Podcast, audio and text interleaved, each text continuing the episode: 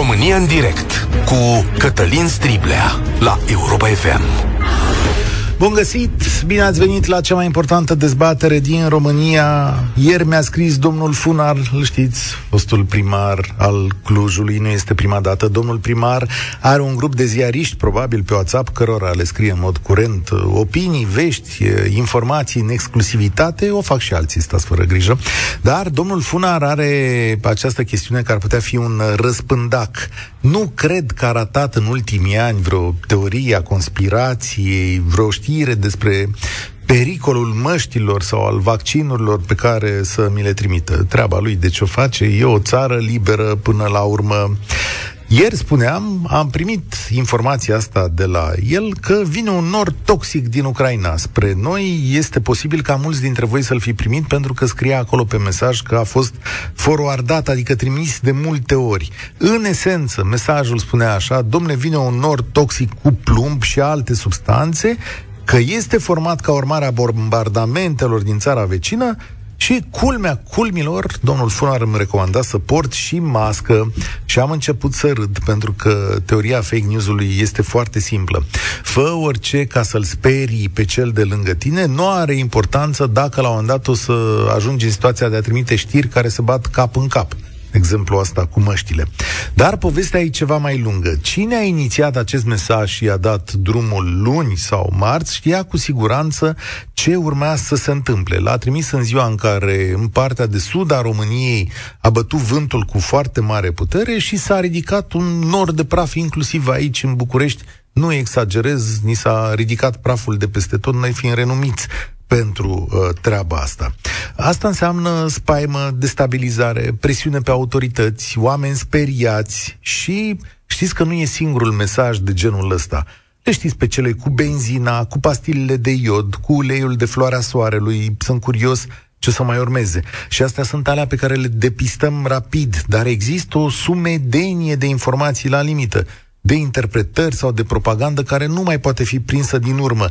Iar războiul acesta informațional nu se poartă doar în România. Toate democrațiile se confruntă cu asta. Pentru noi, libertatea cuvântului și circulația ideilor sunt sfinte. Și de aici dilema. Lași să zboare toate informațiile care te slăbesc ca societate doar în numele democrației? Asta e marea dilemă. Rusia și China, alți actori în jocul acesta, și-au rezolvat problema. Au tăiat internetul, au interzis tot ce înseamnă altceva decât opinie oficială și, la un moment dat, cei care răspândesc adevărul sau mai zic ceva, dispar ei la propriu, da? Adică jurnaliști, comentatori, influenceri, oameni care mai au curaj, dispar. Acolo nu se pune problema știrilor false, dimpotrivă, rămășița de adevăr este transformată în știre falsă. Dar societatea occidentală din care facem noi parte s-a construit și trebuie să rămână pe acest model al libertății. Uneori însă modelul este pus la încercare și ne aduce pagube. De asta câteva ONG-uri din România au propus guvernului construirea unui organism, să-i spunem, parte civic, parte de stat, care să prindă din urmă aceste știri, să le desfințeze, adică să îi spună publicului: uite, asta e o știre falsă, nu crede în așa ceva. Cine știe, poate să-i și sancționeze pe cei care fac chestiunea asta.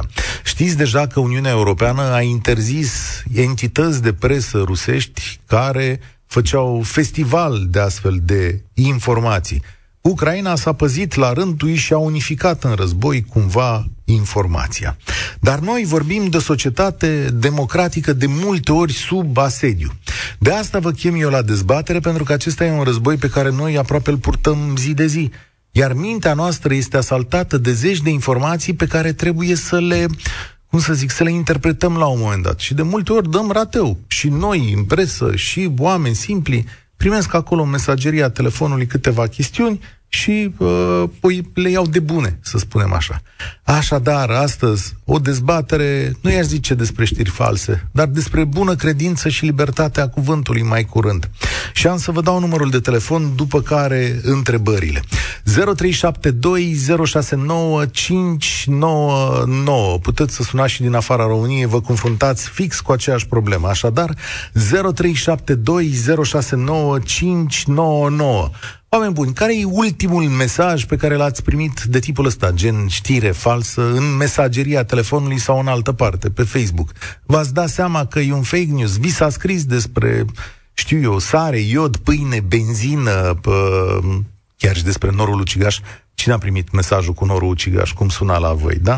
Cum verificați o informație pe care o primiți pe această cale? Sau una pe care o vedeți pe Facebook? Cum faceți... care sunt mecanismele, da? Unde vă duceți? Și în cine aveți, de fapt, încredere în momentul în care primiți informații? Cum vă alegeți ca să nu intrați în capcana asta fake news-ului? Da? Și discuția noastră trebuie să atingă și acest punct, o spun cu siguranță. Va trebui să cântărim ca societate democratică dacă ar trebui să avem un mecanism de stat care să verifice și să sancționeze știrile false, da? Dom'le, ar trebui să intervină statul în chestiunea asta, să zică, uite, aia e știre falsă, nu e știre falsă, pe ăsta îl închidem, pe ăsta nu putem să-l închidem, așa cum s-a propus în alte părți. 0372069599. România în direct este și pe Facebook. Cred că putem să începem. Lucian, salutare! Bună ziua, Cătălin!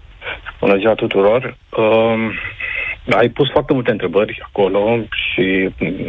o să fie greu de răspuns în jumătate de oră sau 40 de minute. Părerea mea este că nu se poate rezolva problema aceasta prin simplul apel la oameni, la cei care consumă și care răspândesc la rândul lor genul ăsta de informații. În primul și în primul rând din cauza faptului că părerea mea este că puțini răspândesc știrile false cu intenție. Cei mai mulți o fac din neatenție, din lipsa timpului de a verifica, o mai pot face și din cauza faptului că au o deosebită simpatie față de mesajul transmis. Oamenilor le plac foarte, foarte mult anumite mesaje și de aceea le dau mai departe, fără să intereseze dacă sunt adevărate sau nu. Principalul mesaj pe care voiam să-l transmit este următorul. De câteva ori, de multe ori, de fapt, mi s-a întâmplat să văd mesaje false, absolut evidente, să le verific și să le trimit mesaj celor care mi le-au trimis. Răspunsul lor a fost întotdeauna același. Ok, este posibil să fie greșit, să fie fals, dar au refuzat să le șteargă de pe rețelele de socializare unde le postaseră. Ceea ce pe mine m-a frapat. De ce? Nu știu. Cea mai bună explicație cred că ar fi asta. Azi îți trimit un mesaj și spun la mulți ani, Cătălin îmi spune, dom'le, dar azi nu e ziua mea și uite, îți dau dovada, îți arăt certificatul de naștere și eu spun, dom'le, e ok, dar la un moment dat tot o să vină și ziua ta, deci hai că o las aici. La un moment dat se va împlini chestiunea asta. Exact.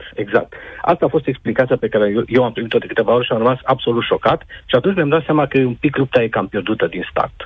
Plus că suntem în societatea asta post-adevăr în care pe oameni pur și simplu nu mai interesează ce este adevărat. Există o societate... Există o lume post-adevăr sau e doar un mit? Așa e un concept. Cum ar putea să existe o lume dincolo de adevăr? Nu este o lume dincolo de adevăr. Conceptul există. Înseamnă că nu mai vrem, că nu ne mai interesează adevărul și că preferăm să credem mai mult în ceea ce ne place să credem și nici de cum în ceea ce este adevărat. Asta e adevărat.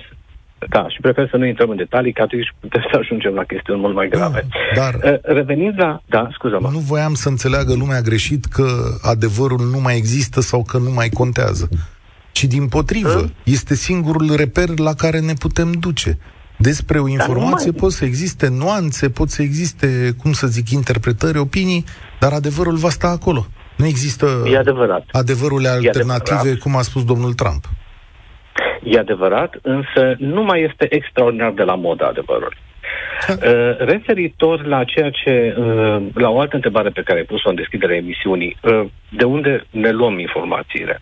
Eu le-aș recomanda celor care ascultă, acum publicul Europa FM e un public educat, le-aș recomanda și celor care nu ne ascultă mai ales, să aibă totuși încredere în instituțiile media, oricât de ponegrită e meseria asta în zilele astea, pentru că acolo informația ajunge după ce este filtrată, trece prin niște mâini, prin niște perechi de ochi care citesc. Nu este trimisă de cineva, de o singură persoană. Filtrele pe care redacțiile de jurnalistice le au totuși încă funcționează și ele vor funcționa mereu pentru că sunt niște filtre foarte bine puse la punct și dezvoltate în timp. Asta ar fi un prim criteriu de selecție, în opinia mea, canalul pe care vine știrea. Da, asta o să le dau câteva canale oamenilor care și verifică informațiile pe care le primesc, adică sunt site-uri care deja se ocupă de verificarea faptelor. Un singur lucru vreau să mai întreb, Lucian. Un organism de stat care să verifice cu ajutorul unor ONG-uri, cum s-a propus acum această chestiune, e funcționabil, e de dorit? Cred că ar putea să funcționeze doar la nivel consultativ. Nu cred că ar putea să facă efectiv ceva, pentru că nu cred că Facebook va șterge o știre falsă postată de cineva la recomandarea organismului din România. Dar ieri autoritățile române s-au mișcat cu ceva viteză, nu? Adică s-a întâmplat așa, a venit mesajul, s-a dus pe WhatsApp în mii de locuri, probabil, sau zeci de mii, și în câteva ore autoritățile au putut să spună la televizor: uitați, nu e vorba despre nimic, stați liniștiți. Asta a fost o reacție de o reacție rapidă, să spun așa. Oricum, autoritățile au întotdeauna la dispoziție canalele oficiale, ei întotdeauna pot să demonteze. Însă, împotriva răspândirii, nu prea văd ce pot să facă. Să atace la sursă o știre falsă este extraordinar de greu, pentru că acest lucru este cel mai dificil, să descoperi sursa unei știri. Eu am încercat și vă dau contul, n-am reușit niciodată să ajung până acolo. Este extraordinar de întortocheată calea. Mulțumesc tare mult! Da, e greu să vezi cine a scris mesajul cu norul ucigaș. Cel pe care l-am primit eu venea, cum scrie acolo, era semnat medic de la Spitalul Militar Iași. Vedeți cum e construit? Foarte interesant. Adică e un medic care îți spune treaba asta. E și militar, ceea ce dă încredere, nu e cea mai de încredere instituție de la noi, și de la Iași, care e cel mai aproape de zona conflictului. Deci unul de la Iași e mai bine decât unul de la Timișoara, că e mai interesat. Asta a fost ideea. 0372069599, care e ultimul fake news pe care l-ați primit în cutia poștală. Marian, salutare! Bine ai venit la România în direct. Salutare, salutare! Sunt foarte multe. Din fericire, cred eu că între timp, cred că totul ține de educație logică. Nu poți să păcălești un om educat cu fake news-uri dintre astea. Și o să încep cu lucrul care mi se pare cel mai important. Cred că ar fi foarte important să existe o instituție care să combată, și nu numai să combată, să ia măsuri împotriva celor care scot astfel. Pentru că eu consider, de fapt nu doar că eu consider, dar sunt aproape sigur.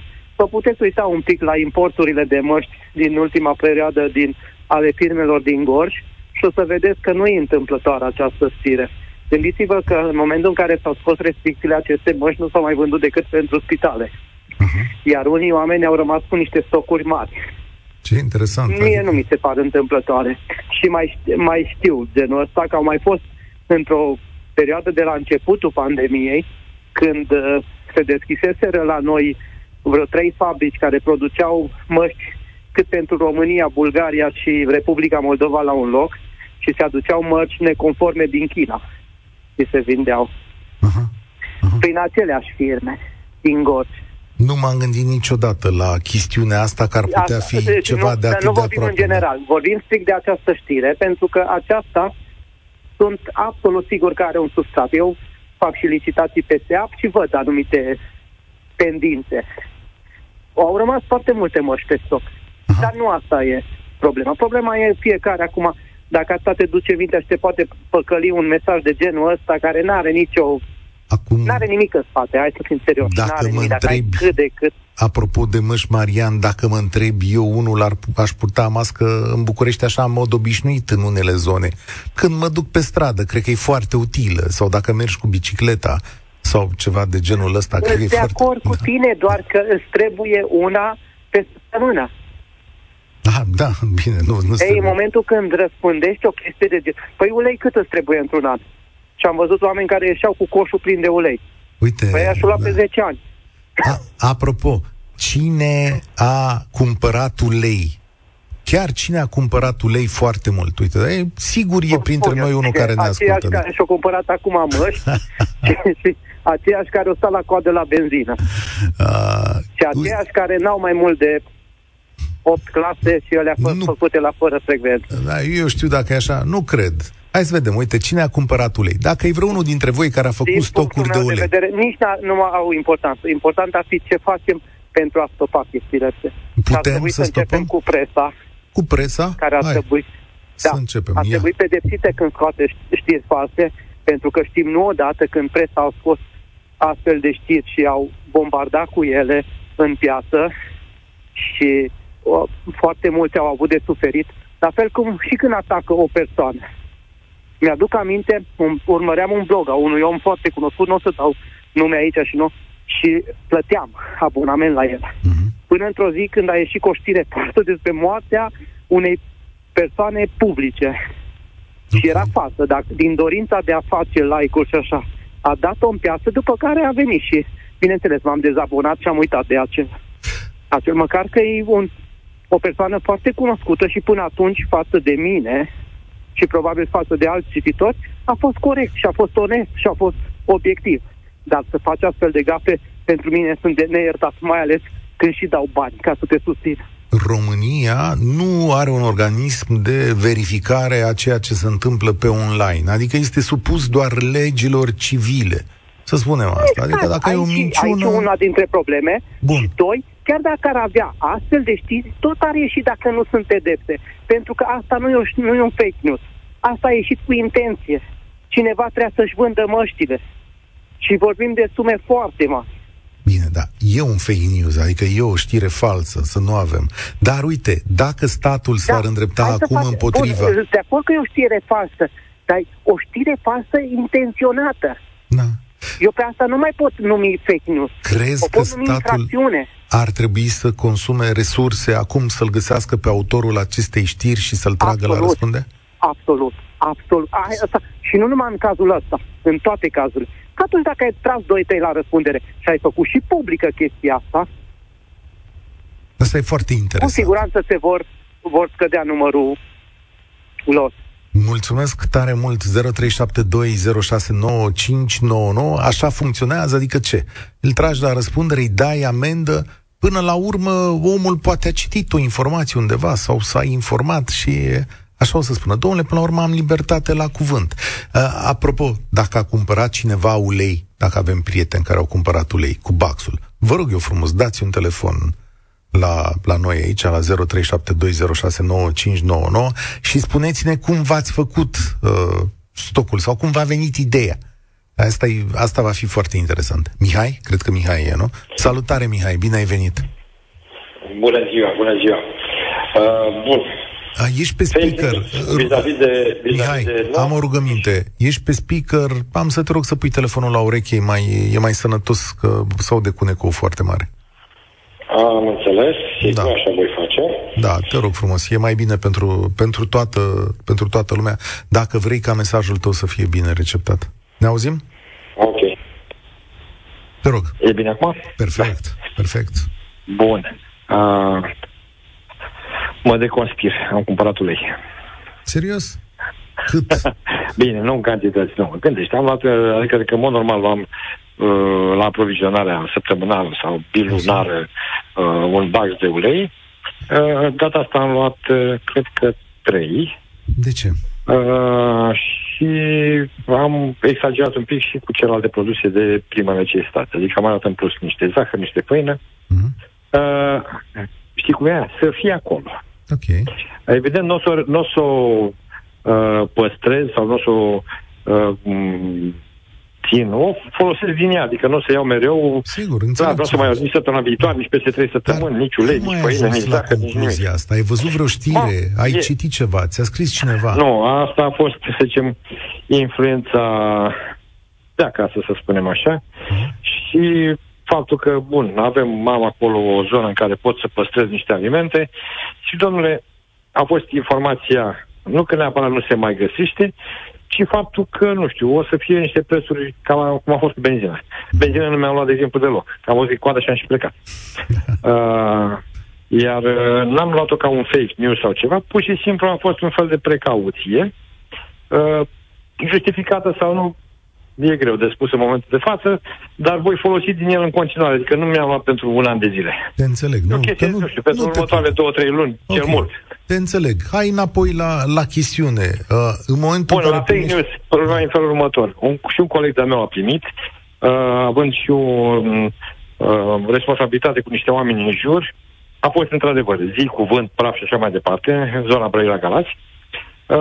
Le-a spus oamenilor să poarte mască, coroborat și cu informația asta falsă de nor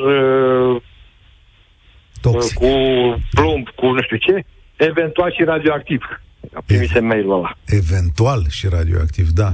Da. Ok, și l-a verificat undeva, ați stat de vorbă între voi asupra posibilității să existe?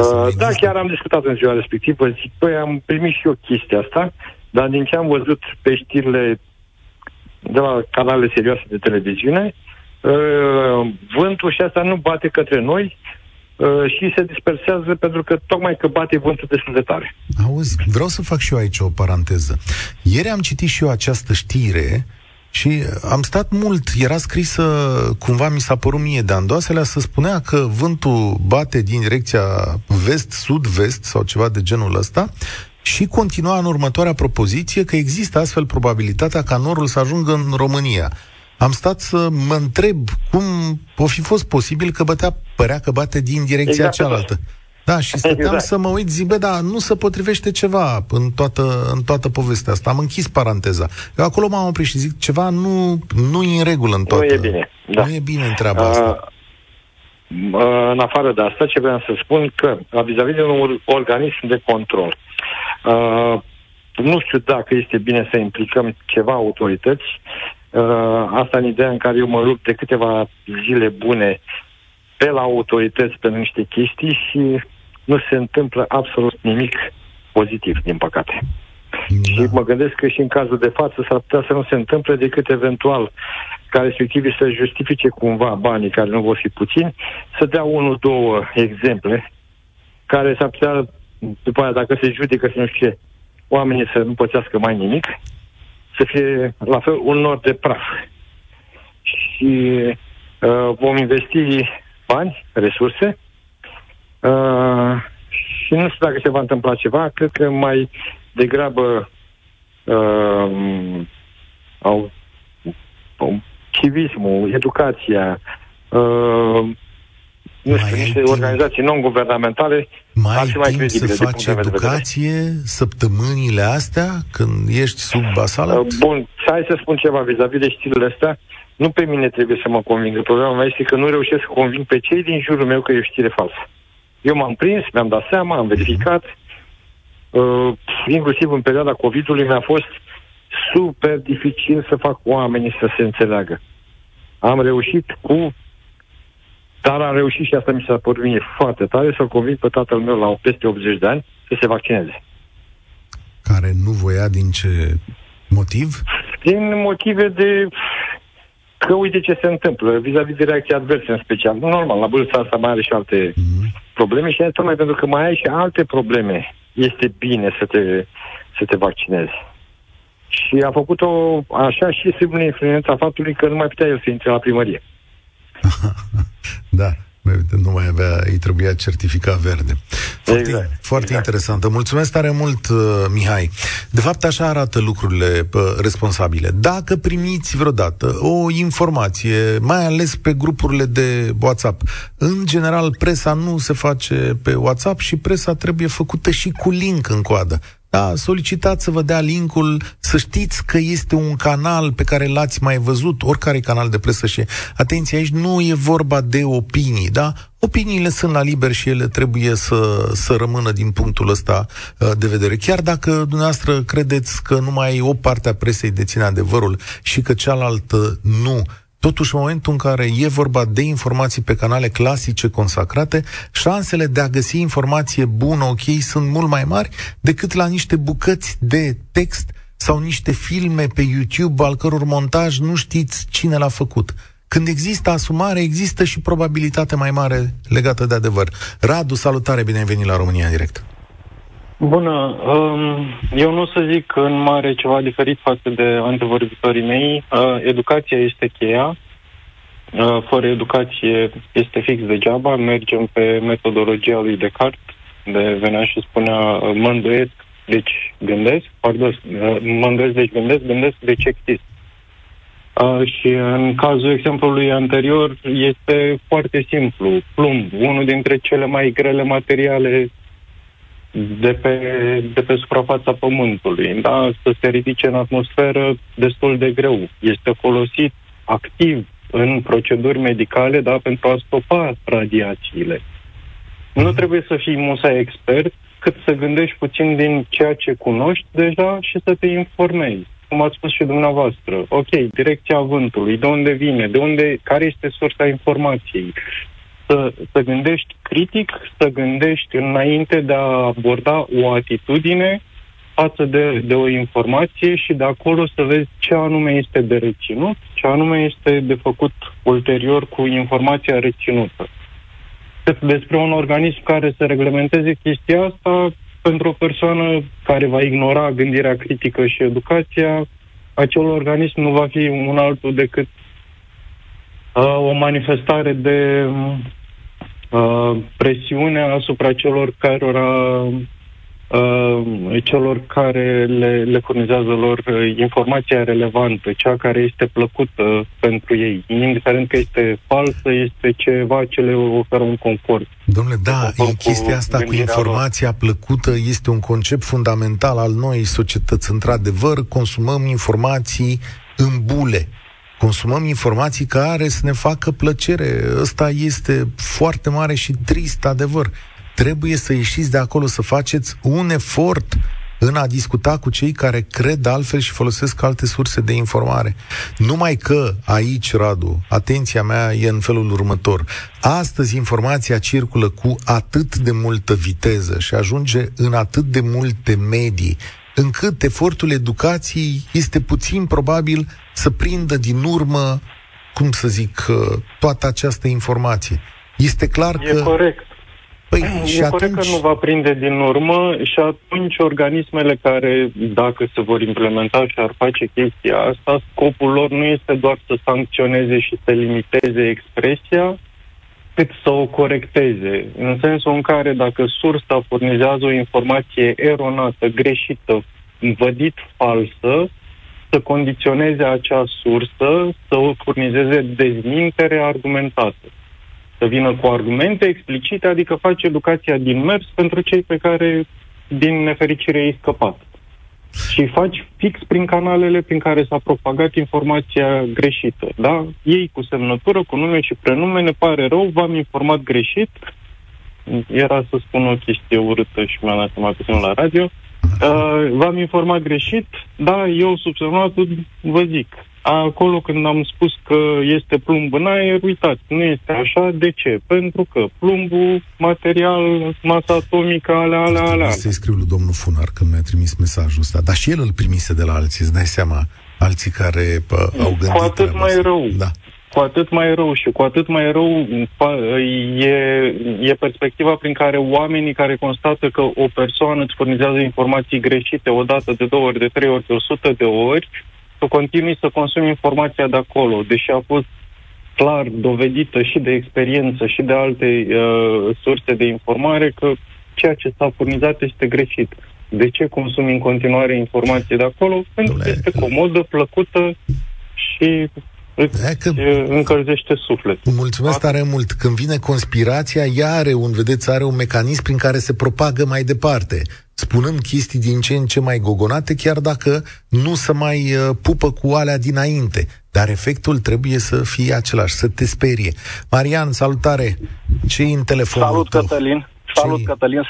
Salut și ascultătorii! Mă numesc Marian, sunt din București și eu sunt unul din cei care au cumpărat 40 de kilograme de ulei. Doamne ajută la toată lumea, acum știi cum e, ești cam bancul ăla cu iepurașul, să vedem acum cine o să-l mănânce, 40 de litri. Vreau să spun că eu în permanență am acasă undeva la 10-12 litri de ulei. E bun, da? De ce? Am un beci. Așa. Important este că eu consum și cam 7-8-10 litri pe lună. Aici intră gătitul pentru mine și familia mea și soția mea mai gătește pentru taică-su. Plus că la mine candela arde non-stop și consum probabil undeva 3 sau 4 litri pe lună de ulei pentru candelă. N-am făcut socoteala niciodată. Nu, că nu te judec, nu trebuie să dai o justificare. Suntem oameni liberi, puteai să-ți cumperi. Nu, ca să audă și ascultătorii, că am văzut că ai insistat pe chestia asta, că să sune cineva care... Voiam să știu cum s-a format în tine gândul că trebuie să iei o cantitate mai mare decât de obicei. Exact. Deci eu de obicei, te-am spus, am undeva la 10-12 litri permanent pe lună. Consum undeva la 7-8 litri. Okay. Acum când a fost nebunia aia, am cumpărat în 2 săptămâni. Okay. Adică am cumpărat, să zicem, luni, un bac de 6 litri, am mai fost pe la magazin, am mai cumpărat peste 3-4 zile. De ce am cumpărat? Nu de frică că se scumpește. Mi-era frică că poate nu găsesc și unde eu consum atât de mult ulei, mi-era formă greu ca să-l procur. Dar de ce credeai că nu găsești? Pentru că oamenii cumpărau de asta? E așa... Păi venise nebunia cu informația. Eu nu am Facebook, nu am auzit-o pe Facebook, dar eu merg foarte des la magazin pentru serviciu și fac și pentru mine și am văzut că a început să crească prețul, dar nu era vorba de preț, îți repet. Este vorba că mă gândeam că nu-l găsesc pentru că foarte multă lume am văzut că lăsau rafturile goale. Și atunci m-am gândit, zic, eu dacă am 10-12 litri, 15 litri, în 2 luni de zile s-a terminat. M-am uitat la termen. Termenul este undeva în octombrie-noiembrie. Mi-am făcut o socoteală dacă ar fi să nu-l consum. Te ține până în septembrie. Da, corect. Și dar te-ai gândit... Cusca, adică, și nu fac risipă, adică sunt un tip care nu fac risipă, adică nu cumpăr mult și pe urmă să arunc. Dar din punctul ăsta de vedere. Te-ai gândit să te duci pe site-uri, pe la știri la televizor, să te uiți, să vezi care nu? A fost doar reflexia. La știri la televizor am văzut. Am văzut ce se întâmplă. Pe site-uri nu intru. Ți-am spus, nu am Facebook, nu mă interesează fake news-urile, nu ascult la prieteni ce mi se spune. Ce prind de la voi de la radio, că ascult știrile de la ora 1, știrile de dimineață și ce mai prind așa. Și seara la Digi, la televizor, dacă mai am timp să mai mă uit un pic, mai văd pe burtieră scris una alta, chestiile astea. Așa arată, de fapt, viața obișnuită. E posibil însă, să zic, sau pentru cei mai mulți dintre noi, e posibil însă la un moment dat să vezi o altfel de știre sau una care să îndemne, nu știu, să vorbească despre lipsa sării, a benzinei, a cine știe ce. Cum o să procedezi atunci? Uite, ca să spun cu benzina, că am 2 mașini, una pe benzină, una pe motorină. Mașina mea cu care circul eu personală este pe benzină și am permanent plinul făcut la ea, circul foarte puțin. Acum vara, când o să vină, o să aleg mai mult cu ea. Am mașina de serviciu cu care mă mișc toată ziua și o folosesc și pentru mine, evident. E bun. Soția... Așa. Mașina ei este pe motorină. A prins-o cu undeva la 15 litri. Și când a văzut că este nebunia aia, i-am zis, n-are niciun sens să mergem la rând la benzina, la Peco, ca să băgăm acum să alimentezi. I-am zis până la urmă cu cât poate să scumpească. Și până la urmă benzina și motorina, m-am gândit că obligat o să o avem, chiar dacă o să fie prețul destul de mare. Ca idee, mă gândeam că poate o să mai scăpăm și de aglomerația din București, ca să zic așa, dacă s-ar mări prețul. Da, zici, domnule, nu să mai circulă. Am făcut o stire de glumă acum. La 10 lei poate stați acasă, da. M-am gândit. Și cred că nu totuși, că am văzut la Peco când bagă oamenii la Peco, am văzut că sunt oameni care bagă, nu știu, de 10 lei, de 15 lei, de... Eu când fac plinul la soție și, mă rog, merge cât merge cu el, și la asta de serviciu cu care circul, tot la fel. Fac Marian, și cu asta. Îți mulțumesc tare mult pentru povestea ta.